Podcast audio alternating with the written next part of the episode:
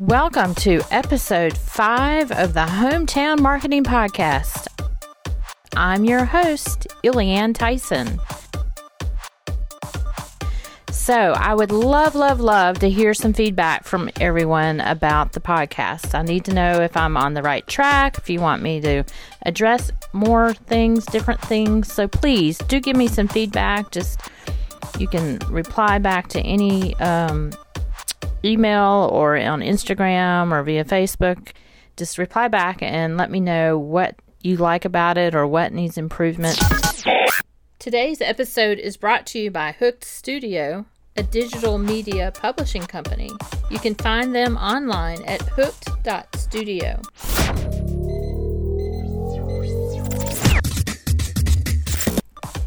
Today, our topic is all about hosting events. Right now, or I just finished up a big event with our city, the City of Liberty, hosting our Celebrate Liberty Spring Festival. It went fantastic. The weather held out for us, and it takes a lot of planning. But what I would like to talk to you as a small business owner is that events are a wonderful way to build your business, create brand loyalty, create those raving fans, and I just want you to know it's not a waste of time. Some people say, man, I just don't, you know, I'm already working 40 hours a week. It's such a, uh, you know, or, or even more hours. It's such a struggle. But I promise you, if you plan them right, it's not going to be a waste of time. It builds community. Again, it pr- creates raving fans. It helps you network with other business owners, and it will make you stand out as a leader in your community and in your industry. So, yesterday I was having a meeting at one of our local bakeries, and they are really rocking it out with this strategy. They have been having a weekly market night where they have different vendors come in.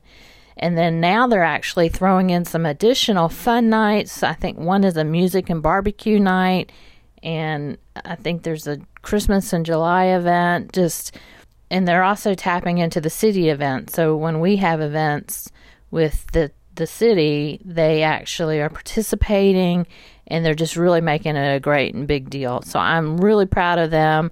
Shout out to uh, Sweet Tokens Bakery in Liberty, South Carolina. They are just doing a great and awesome job.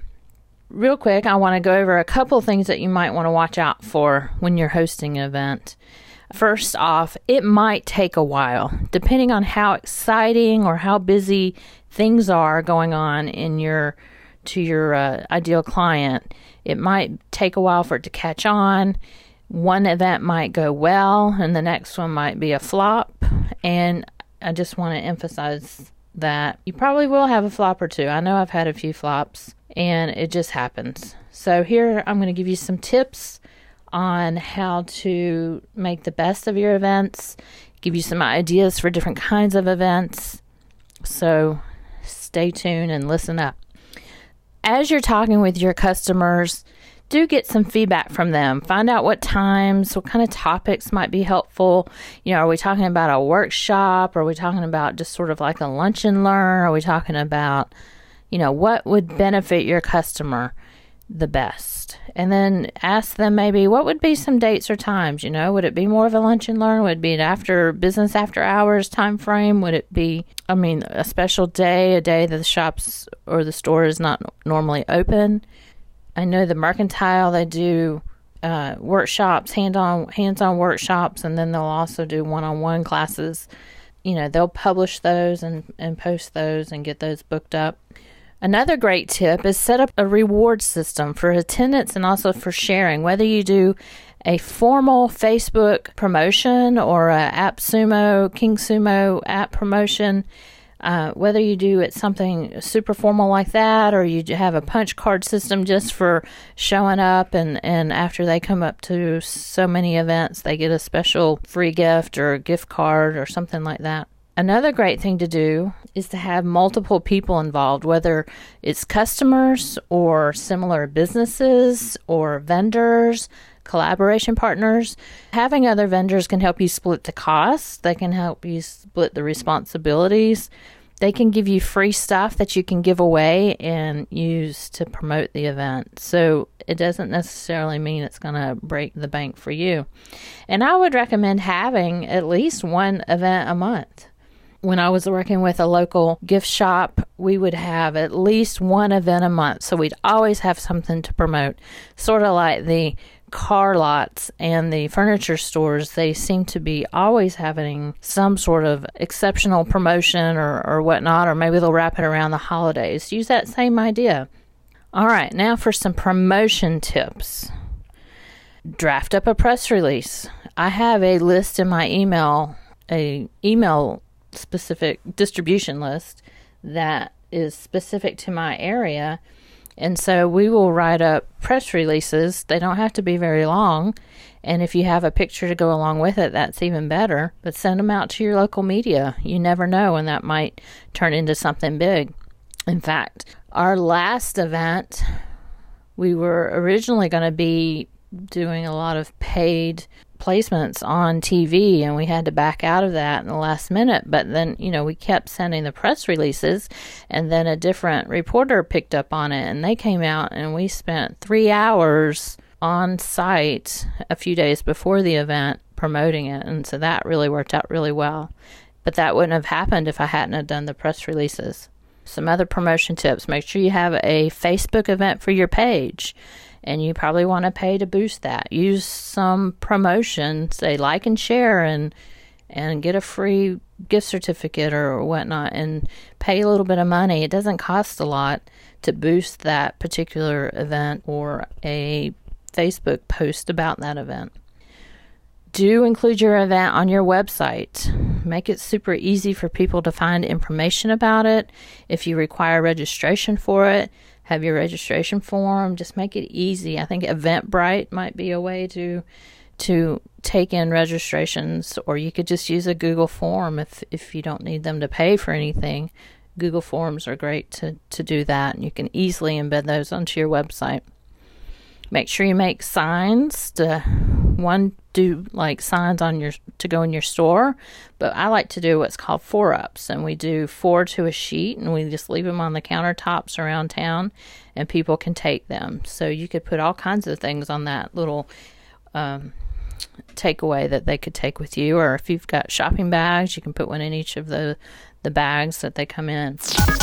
You can also get promotion stuff with collaborative partners. So if you have vendors or you're doing this with some other um, another business that's either similar to yours or a something that would uh, go along with your business, then you can use some of their stuff to promote, and then they can take some of yours to promote as well. So you can cross promote like that. On the day of the event, you might want to do special signage or balloons or something.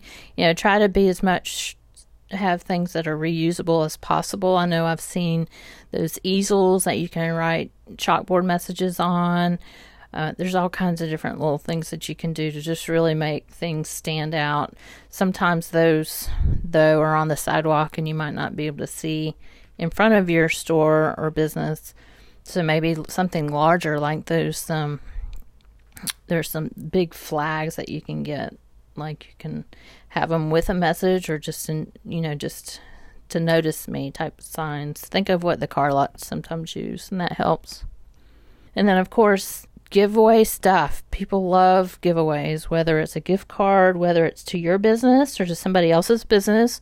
If it's a neighboring business, they might be even willing to say, "Hey, I'm having a special event. You want to give away a gift certificate or or something special?"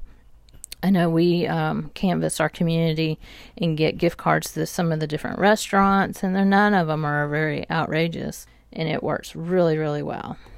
All right, let me give you some examples of some fantastic events to have.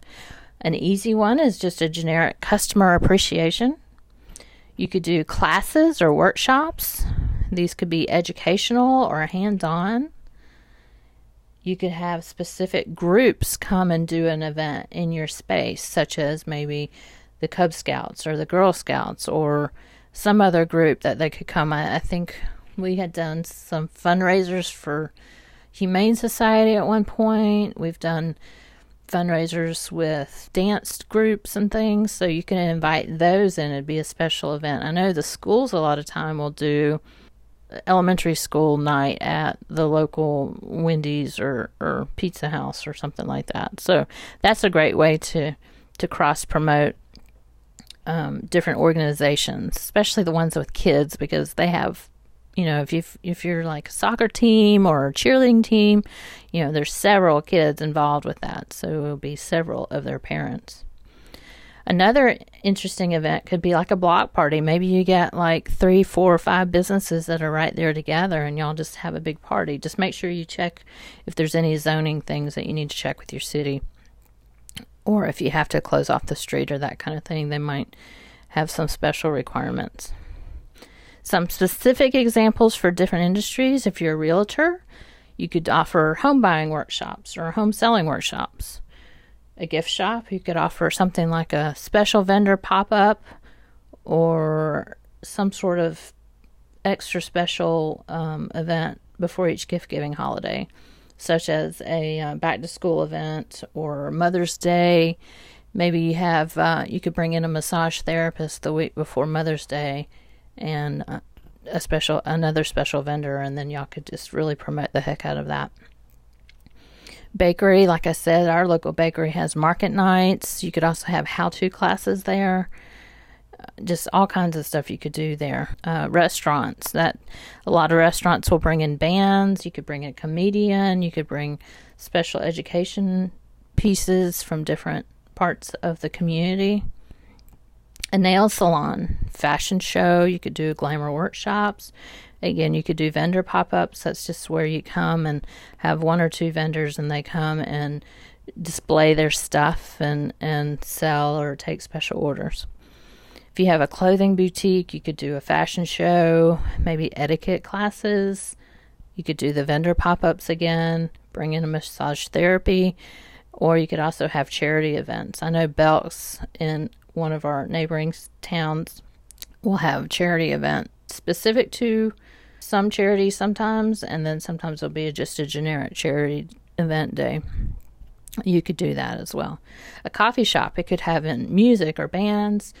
You could also do maybe some how to events around coffee or have special vendors come in. You could do arts and crafts nights. So there's all kinds of ways that you can have events. And I, again, I recommend about one per month. All right, some top mistakes about hosting your events. First, don't try to do it all yourself. Get some help, whether they work for you or just volunteer time, compensate them either through a gift certificate or just a thank you luncheon after the fact. Don't over rely on any one group or person to make your event a success. It would be like if you always had the same co sponsor and they bring in a lot of business for you. Well, if something were to happen to that relationship, then you might have a hard time having the same success if you use it for if you then partner with someone else. So maybe vary your partnership opportunities. Don't wait too long to track or to promote your event you know, you should be, uh, you know, at least a month in advance promoting the event. Right now, for example, we are already putting the date out there for our fall festival, and this is June, so that people can mark the date. You need to track things. Track number of attendees is pretty obvious, but you also need to make notes about what you did for promotion, what you put out, how many invi- invitations you sent out, whether specifically or if it was just through email. You know, if you did a Facebook promotion giveaway, what did you do? What was your wording? Maybe even include a copy of that. Keep a record of all that so you can see what is working, what is not working. And then you'll know the next time what to do or what not to do. Another mistake is forgetting what you are trying to achieve. Are you trying to achieve more business? Are you trying to just be the top in your industry for your area? Like show that you are the industry expert? Or are you doing more of retaining existing your existing clients or audience? Are you trying to reach new audiences? new clients.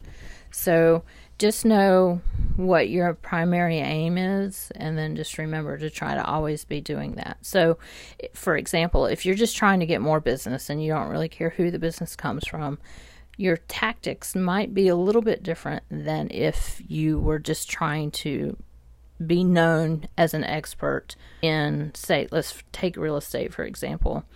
Not everybody is going to be needing a real estate agent immediately, but when they come to top of mind, they might want to, you know, you always want to remember that particular agent so you can be positioned as an expert. Another mistake is don't underestimate your power of branding. This is carrying your consistent colors, images, fonts in all your promotional materials. I've seen events where one will be one kind of style and font and look and feel, and then another will be totally different. You want something that's going to coordinate with your logo, your colors, and then carry it out consistently. Alrighty, well, what questions do you have? I do want you to send them to me. I really do value your feedback and your input. Please like or share the podcast, it helps us all grow. I would love, love, love to have a review or have you also subscribe if you're not already doing that on your favorite podcast player. Our next podcast is actually going to be an interview with 313 Cafe in Seneca, South Carolina. This is a new coffee shop and cafe that's knocking it out of the park. They're doing great on Instagram and great on building up their new clients. And they've got some rock star staff that's on board with them, and they're just doing a bang up job. So I can't wait for you to listen to that as well. If you don't want to miss a single episode, be sure to subscribe or go to eliantyson.com forward slash VIP and Elian is E L I A N Tyson, T Y S O N. So until next time, have a great week, and I'll talk to you soon.